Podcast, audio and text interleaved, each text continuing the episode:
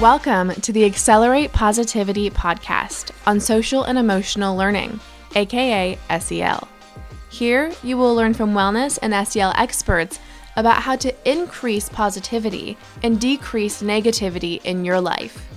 You'll be an SEL expert in no time.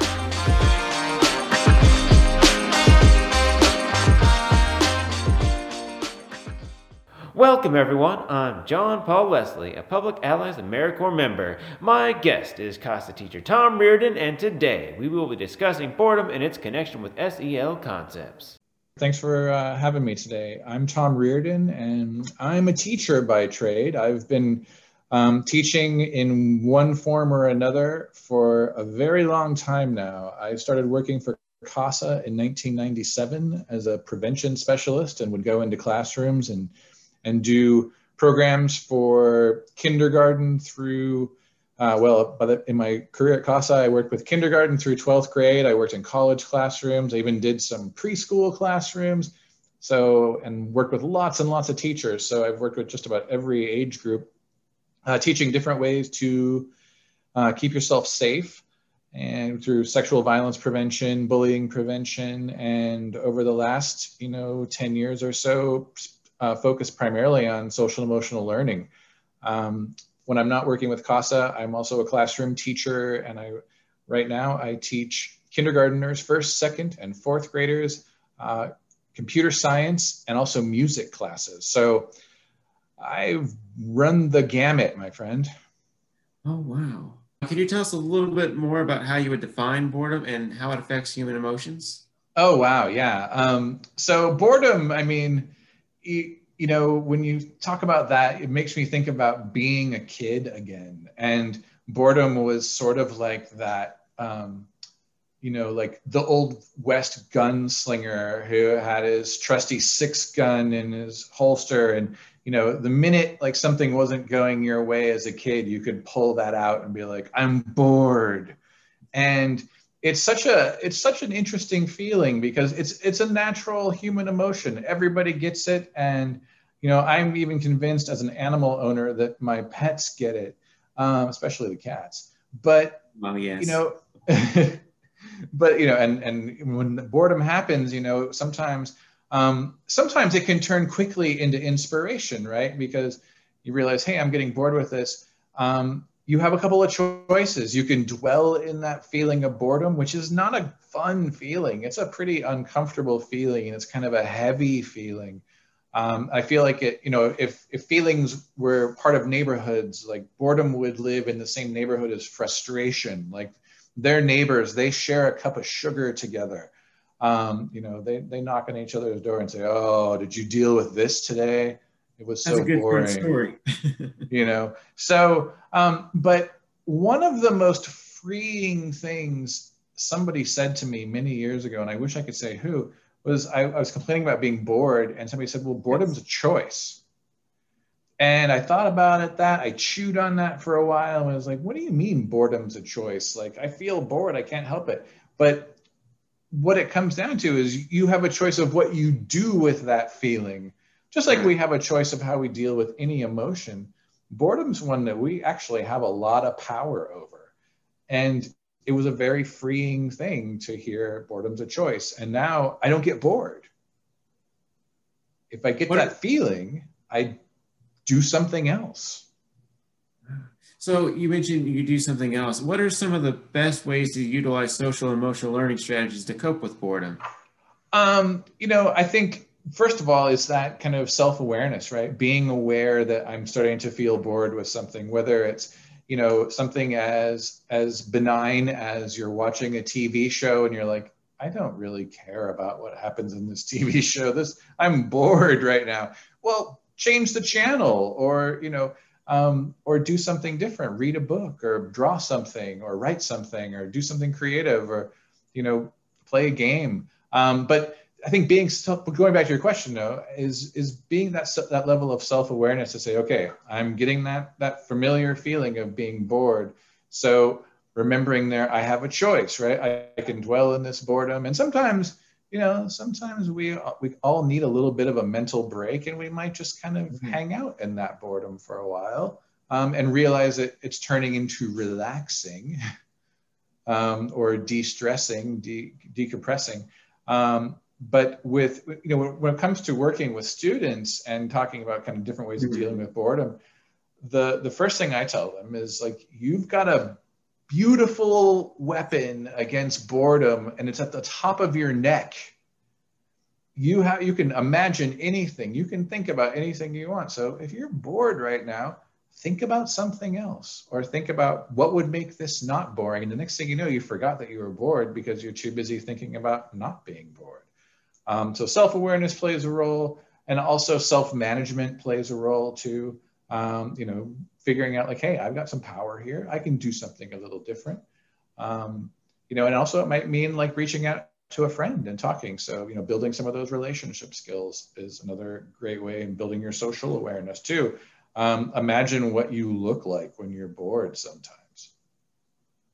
So that leads me to my next question. It's uh, you brought up that it's good to distress every now and then. Um, so is being bored necessarily a, a, bad thing, or where would you draw the line between having you know something to do constantly and being in that moment where you could be bored and having some possible time to relax and uh, rejuvenate. Where where's the line? Uh, where where do you where do you see that? Well, I would be reluctant to say that any feeling is a bad feeling. Um, mm-hmm. because we you know we just we're, we have so many and uh, i think what in the english language there's over 3000 words to describe how you feel yeah so and that list keeps growing too um, but i think the, you, you, I like that you brought up that, you know, avoiding boredom isn't always having something to do. Um, I know it might feel that way when you're younger, like I gotta go, I gotta go, I gotta go. Um, you know, but sometimes we do need to just relax a bit, and whether that's you know lying down on the if you're if you if it's nice outside and you lie down on the grass and look at the watch the clouds go by, or um, you know, you mentioned mentioned to me that you're going to be doing some painting this weekend, and you know, sometimes just watching the paint dry is what we need to do, right? We need to slow it down. So I think is un, you know understanding like even sometimes you might be bored of doing too much, and that's a sign that says, hey, it's time to take a break, take a time out, and you know just kind of you know be quiet and still for a while which for some folks i know is really hard that's where you get into kind of again knowing like all right i might need to use some mindful breaths and kind of slow down my brain a little bit. So a mindful breath what i teach students is you know breathing in through your nose holding that breath for a minute and then breathing out through your mouth which is a really great way to calm yourself down. Um, and it can work for so many things, but uh, even with boredom, it can work sometimes to slow down our brains and kind of regulate ourselves to get to that point where we can go, oh, okay, I can refocus now and, and, and put my energy into something I want to do. Perfect. I know this is a little off course, but do you have any more stress uh, busters for us? Anything that could help break us, uh, you know, break that boredom? Well, I think you know. Again, it kind of goes to what you're interested in, right? And what you, um, you know, what you like. I I am a big fan of doing something creative when I'm feeling. If I start to feel that sort of boredom with something, where it's like I just can't do this anymore, and it's it's kind of drawing. It's frustrating me. It's drawing. I feel it feels like, you know, um, it's sucking the oxygen out of the room, and you know, so kind of refocusing and just, you know. Uh, I, for me, I like to write a lot. So I, you know, I, I maybe I'll sit down and I'll, I'll kind of mess around with some ideas writing wise. I also I play music. So for me, it's, oh, I, you know, I can cure boredom really fast by picking up the guitar and just kind of tinkering around a little bit on it. Um, so I would say, you know, if you have, for people, you know, who have hobbies and interests, like, you know, it's a great way to get out of it. Maybe you've been working on, a, you know, some people like to build models, right? So maybe you've been working on a tough model. So you sit down and, you know, glue a few new pieces on or do a puzzle or a lot of um, a lot of young and older people, older folks like to play a video game or something. So it's something just to kind of reset your mind. Like I'm a big fan of Sudoku too. Like yeah. when I'm kind of working on something and it's like, oh, I just can't, I can't look, look at this anymore. It's like, ah, but I can do a Sudoku and it kind of resets my brain. Um, so th- just, a, I mean, you know, for some people it might be baking or might be taking taking the dog for a walk or you know having a conversation calling up a friend and saying what's up? So basically finding something you like to do um, and then just going after it and doing it and or uh, something that's relaxing uh, yeah laying down is nice sometimes too. Yeah sometimes just doing nothing is the best remedy yeah exactly so I want to thank you for joining us today, Tom. Uh, but before we go, I want to ask uh, one more question.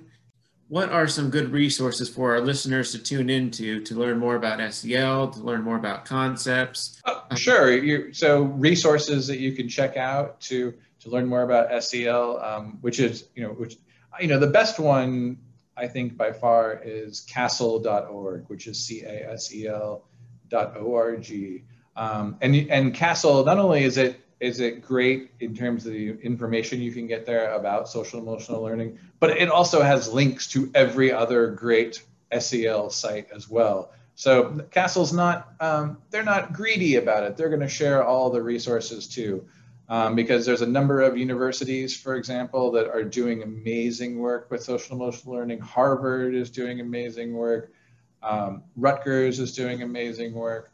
Uh, so, you know, looking, you can, and you can get all those links from the CASEL site. And also you can, and you can get a link to CASEL from our CASA site, which is casacares.org as well. Um, so, you know, please visit us there and, you know, uh, we can help there as well. Thank you, Tom. Thank you, John Paul.